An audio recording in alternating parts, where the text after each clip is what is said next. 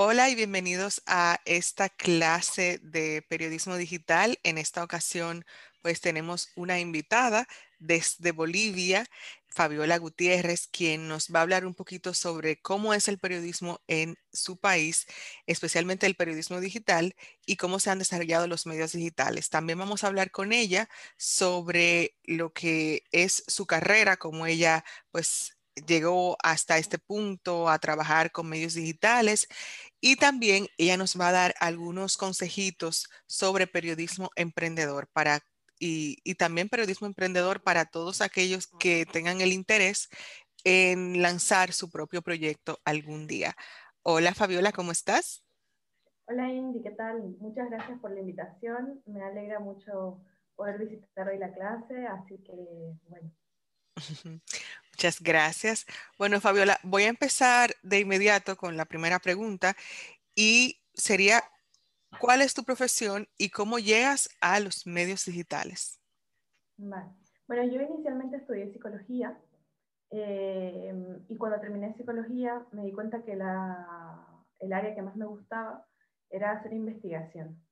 Y cuando empecé a hacer investigación, empezamos estudiando para qué se usaban las redes sociales en mi ciudad, y ahí fue que empecé a enterarme de un medio digital que estaba haciendo como cosas muy disruptivas, generando comunidad, fomentando la participación ciudadana, y no entendía muy bien qué era eso del periodismo, pero me emocionaba mucho, era ¡ay, qué interesante esto, qué interesante!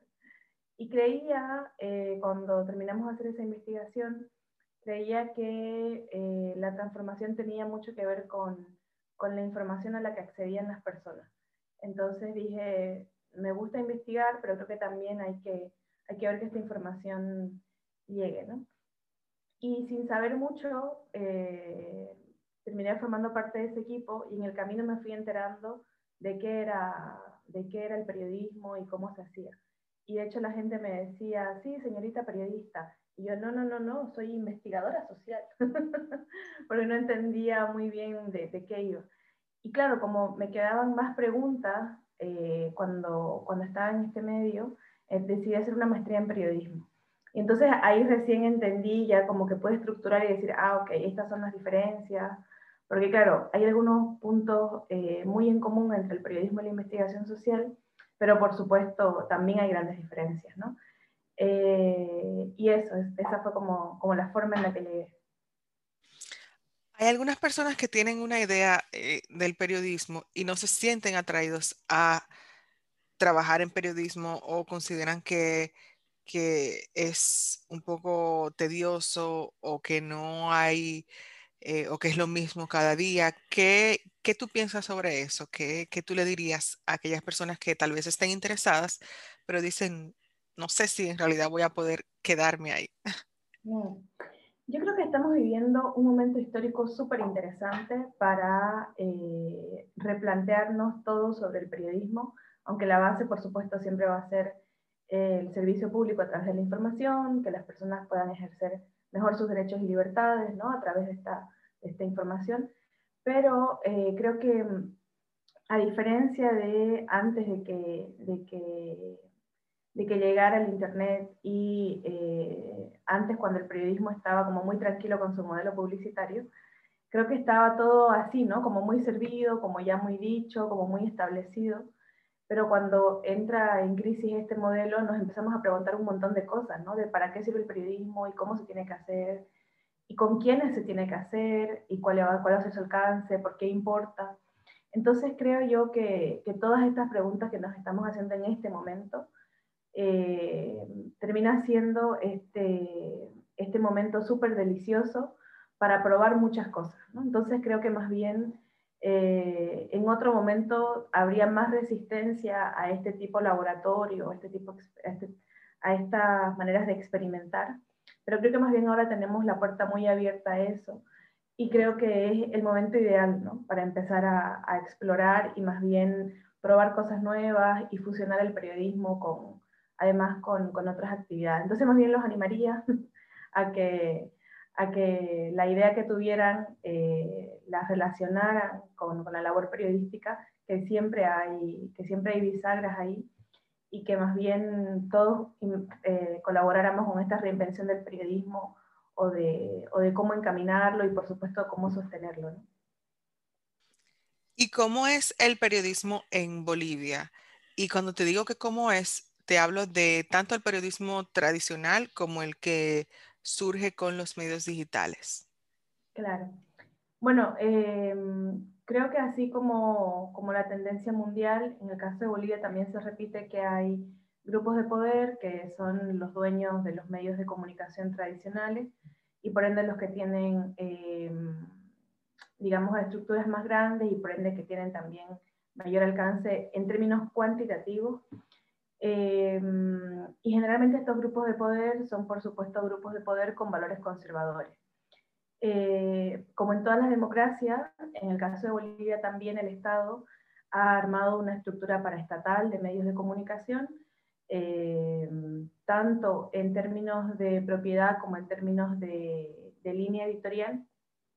Y entonces en los medios de comunicación tradicionales cada vez hay más, esto que no sé si en la jerga en República Dominicana se dice igual, que aquí se dice que se es solamente de la declaratitis, que es como que tiene otro nombre. Sí, aquí no lo decimos, pero sí se entiende, como que simplemente están hablando, claro. Declaraciones. No se les pregunta nada, es como ella dijo que el cielo es azul, dice Pepito que el cielo es azul y punto, ¿no? Entonces, claro, había mucho de eso. Cuando empiezan los medios nativos digitales, incluso hay, ahora que acabamos de pasar por un proceso de elecciones nacionales que ha sido el más largo de nuestra historia después de la crisis que tuvimos en 2019, y ahora que estamos de hecho encaminados en las elecciones subnacionales que son en un mes, han aparecido también muchas estructuras relacionadas a partidos políticos, ¿no? Y por supuesto interesados en fomentar una agenda. Que no lo dicen claramente, se presentan como un medio de comunicación más, pero tienen este sesgo, ¿no? Pero luego están estos otros medios que también se les llama medios emergentes, que son unos medios que están proponiendo otras agendas de información, son medios que están proponiendo otras maneras de relacionarse con la audiencia, por supuesto, unos otros modelos de negocio, y sobre todo hay mucha creatividad en cuanto al nicho de temas, ¿no? Teníamos hasta hace no mucho un medio que se dedicaba solamente a animales domésticos y silvestres, tenemos un medio que solamente cubre las ligas de fútbol barriales y rurales en la zona andina de Bolivia, entonces hay ahí también como mucho empuje, ¿no? Y estos medios están saliendo de estos procesos de declaratitis solamente, y también están planteándose como plataformas, ¿no? Ya no solamente para ofrecer el servicio de la información, sino también para convertirse en puentes y resolver mejor las necesidades de sus audiencias. ¿Podrías, con esos nuevos medios, vamos a decir, tengo una pregunta? ¿Sabes o tienes el dato de si las personas que lo fundaron son periodistas o que tal vez fueron personas que se interesaron por crear un medio, aunque no tuvieran como que esa formación en periodismo? La mayoría son periodistas y hay varios de ellos que fueron, digamos, efecto de los recortes que fueron ocurriendo en los medios. Y hubieron otros casos en los que eran personas insatisfechas, que creo que eso es una de las características de las personas que emprenden, ¿no? Porque claro, son estructuras tan burocráticas, con líneas editoriales muchas veces limitantes, que claro, por supuesto, las inquietudes periodísticas terminan un poco peleándose, digamos, con esas limitaciones. Entonces son personas que también en algún momento decidieron irse, algunas llevaban ya muchos años y también ya estaban bastante agotados de estos ritmos y querían dedicarse, especializarse también en alguna temática, ¿no? Y hay algunos que no son periodistas, hay el caso de una bióloga, hay el caso de un abogado, que cada uno es cofundador de un medio de comunicación de medio ambiente. Entonces hay algunos casos que no son periodistas, pero en general la mayoría son periodistas. ¿Podrías mencionarnos como que tu, no sé si tu top, pero como que cuáles son esos medios? Como que cuáles son esos medios que tú dices, esos medios digitales que tú dices, no, estos medios son un referente para toda persona que esté interesada en conocer sobre buen periodismo y sobre algo chulo, algo creativo que se haga allá. Bueno,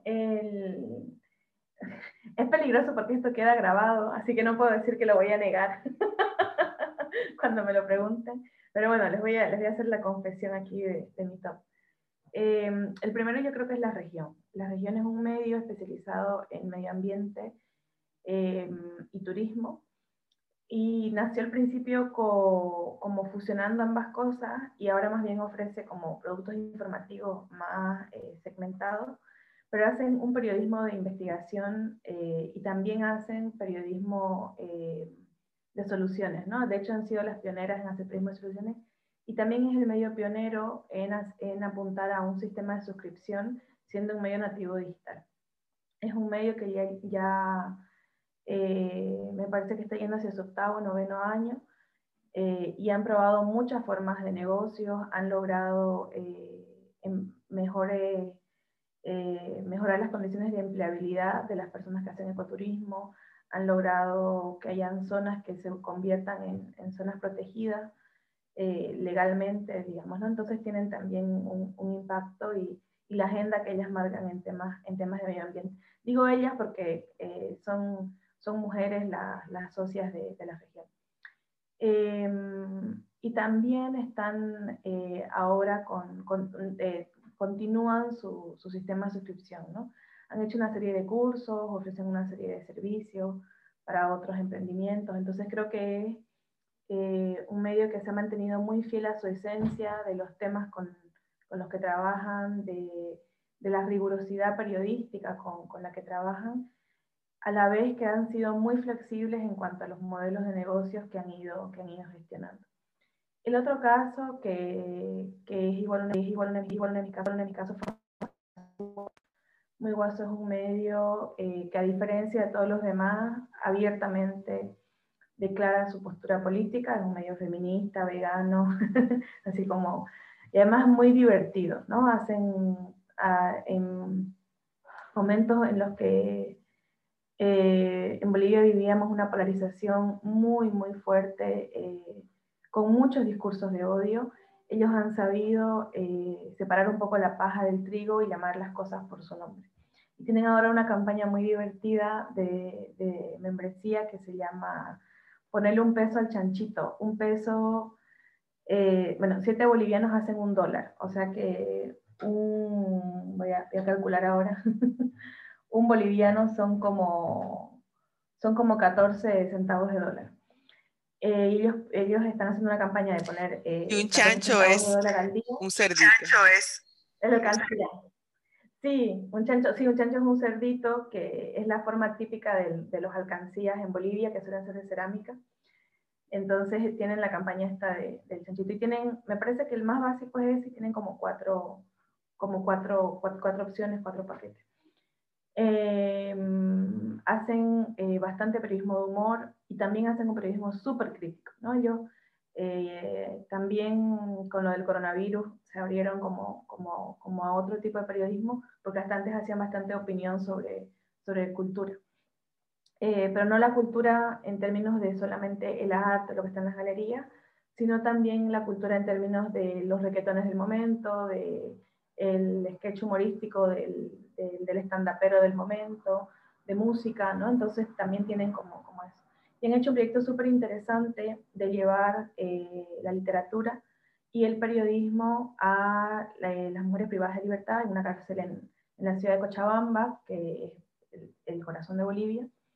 Entonces tienen como esta otra mirada, digamos, muy, muy, muy crítica al respecto, y bueno, lograron además hacer una publicación de lo que estas mujeres escribieron, entonces tienen como mucho, mucho empuje y como mucha alineación con el norte que ellos tienen como medio, ¿no? Otro medio que a mí me parece muy interesante es un medio que se llama De Los Intis, que es un medio, de momento es el único que hemos identificado que cubre zonas rurales, y tiene una red de colaboradores establecidos en estos 7 municipios que le van dando como las alertas al periodista y le pasan los contactos y las fotografías, y entonces ya él hace la entrevista y arma el contenido periodístico. Y es muy interesante porque no solo lo siguen las personas, digamos los locales de esa zona, sino que también los que han migrado de esa zona, ¿no? Porque hay muchos migrantes en Bolivia y a nivel internacional de esta zona, entonces ellos también lo siguen mucho. Y el otro caso que me parece igual muy interesante es el caso de Vamos, que es otro medio que hace información sobre medio ambiente, pero tienen especial foco en su contenido de fotoperiodismo, porque uno de los fundadores es un fotoperiodista, y el formato lo hacen con bastante storytelling, ¿no? Entonces es información científica de cosas, no sé, de ranas, de arañas, de cosas así que uno nunca le preguntaría, pero claro, al ser ciencia logran hacerla más alcanzable usando esta técnica del storytelling, ¿no? Entonces creo que ellos son de los medios más interesantes en Bolivia, que están están especializados, están ofreciendo una otra manera de relacionarse con las personas. Vamos hizo hace poco una campaña vendiendo rompecabezas, ya que tienen esto de la fotografía tan fantástico. Han hecho una serie de rompecabezas con fotografías de la naturaleza, ¿no? Entonces creo que tienen una otra visión y están abiertos a experimentar tanto con los formatos como con su relación con las comunidades.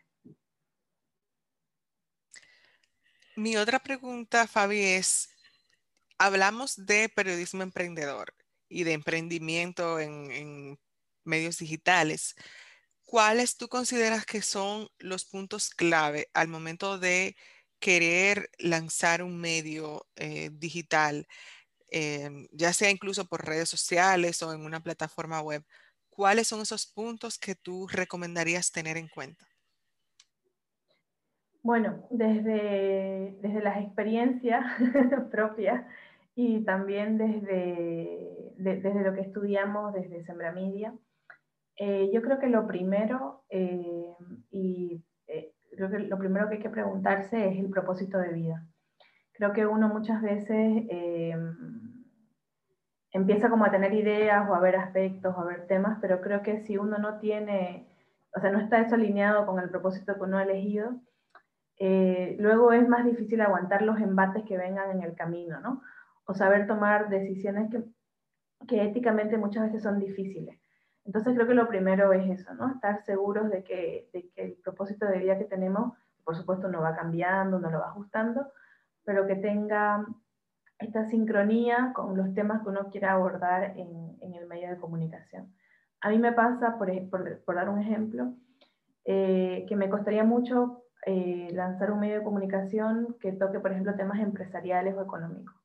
Yo tengo más como un lado cercano a los derechos humanos, a las agendas de género, y entonces me cuesta un poco ver la parte empresarial. Pero hay gente que sí, que le entiende, y por supuesto es información valiosa.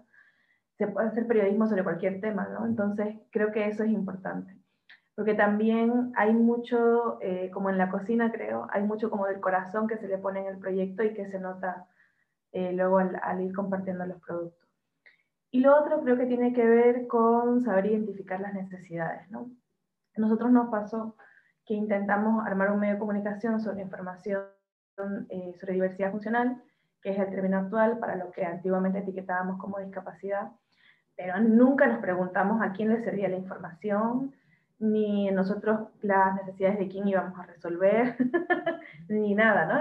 Hay que escribir sobre esto, sobre los ciegos y sobre los que van en silla de ruedas y sobre los que tienen, que son etiquetados como personas con trastornos mentales y pero nos preguntamos para quién escribíamos, ¿no? Y creo que esa es la siguiente pregunta que hay que hacerse después del propósito de vida, ¿no? Creo que hay que preguntarnos exactamente a qué comunidades vamos a servir y realmente cuáles son los intereses de esas comunidades, porque así vamos a poder ofrecer un mejor servicio, ¿no? Por supuesto, hay cosas que nosotros desde los criterios técnicos vamos a identificar como temas que tienen que ser tratados o los enfoques o las otras fuentes que vayamos a ir consultando, pero sí que tenemos que saber escuchar de qué quiere estar informada la gente, y en qué formato, y en qué tiempos, y por dónde, ¿no?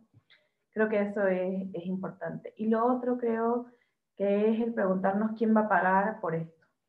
Nos pasa mucho que nos sentimos incómodos al hablar de plata, y en general los que andamos en áreas sociales, es como que los temas de plata nos parece que nos ensucian. No sé si en Dominicana pasa igual.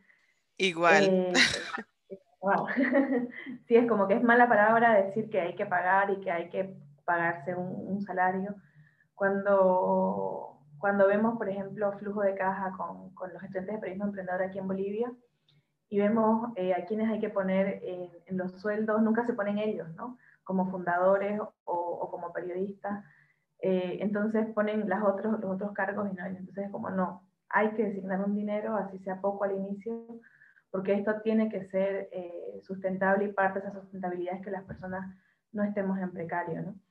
Entonces, creo que eso es lo otro que tenemos que irnos acostumbrando a preguntarnos y entender cuáles son las dinámicas, ¿no? Probablemente no es que uno lo vaya a hacer todo, pero uno sí tiene que ser capaz de entender al menos aspectos básicos para luego poder aportar y coordinar y evaluar cuando corresponda, ¿no? Creo que esos serían como los tres puntos de inicio. Y ya para finalizar, Fabi, te haría la pregunta de cómo tú piensas que van a seguir evolucionando los medios digitales o todos estos emprendimientos que se hacen utilizando lo digital como base. Yo creo, a mí ahí me gusta mucho lo que dice Jeff Jarvis, que es igual un poco provocador, pero me gusta cuando él dice que al final esto que va a haber se va a morir, o que ya está muerto, aunque no se quiera aceptar.